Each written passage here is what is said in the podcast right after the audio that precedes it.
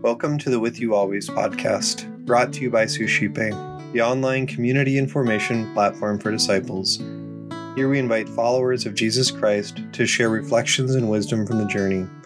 Our hope is to instill a recognition that God is indeed with us always. Today, Trish Irvine from Sioux Falls, South Dakota, shares what God is doing in her life. The first reading today is from Sirach, and there's a line close to the end that stood out to me as I read through this. And it says, Blessed is he who shall have seen you, and who falls asleep in your friendship. And much of the first reading is talking about Elijah, but how beautiful and how perfect that phrase is for all of us. And it also probably stood out to me because just the other day I was having a conversation with someone who, I mean, he doesn't know when he's going to die, but he knows that the chances of it being sooner rather than later are very likely. Even even if he hopes that it'll be a long time.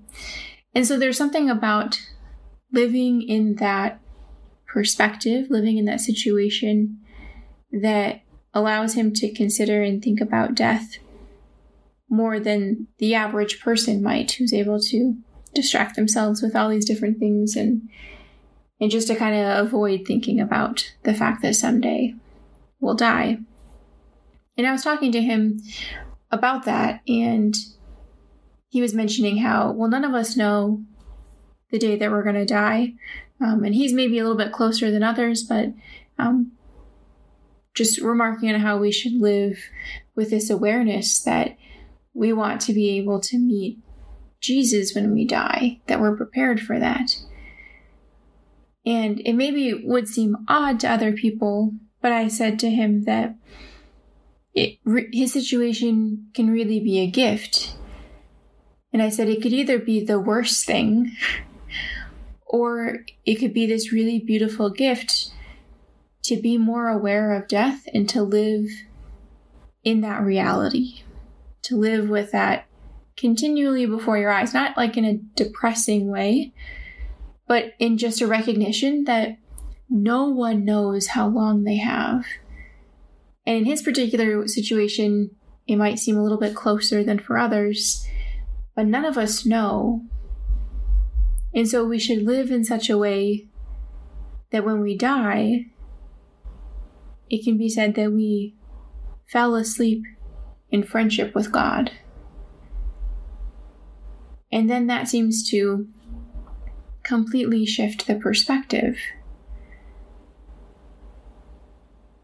How different that is if my death is something that is opening up to something more beautiful and more joyous, rather than death being the end of everything that I know and it being this miserable, sad thing that just is inevitable.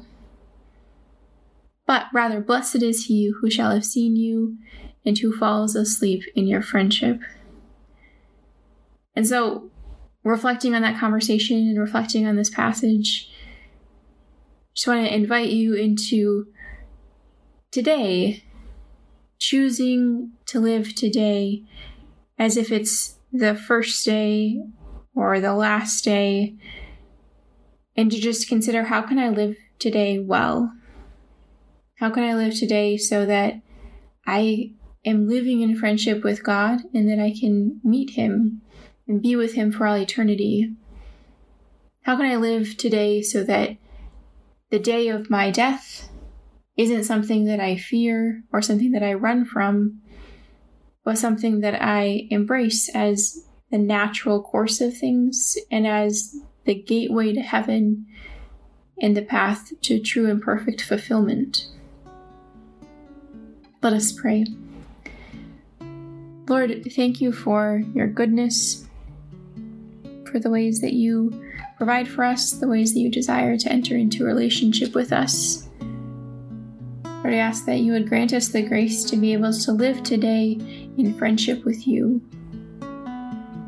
so that whenever we die, whether very soon or in decades, that we will die in friendship with you, that our death will be very similar to our life, that as we live, so we will die, and that all of that will be rooted in your love and seeking after you.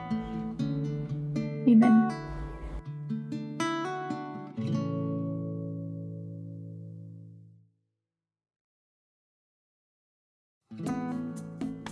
Hi, everyone. My name is Eric Gallagher, the founder of Suscipe, the online community and formation platform for disciples. I wanted to take a moment to thank you for listening and also to encourage you to check out our online community at suscipe.co. That's S U S C I P E dot C O. At suscipe.co, we're constantly offering free book studies, self guided mini retreats, opportunities for family fun, prayer, and more. If you're interested in engaging with a community of individuals who are desiring to grow deeper in their spiritual lives, check out suscipe.co and get involved today.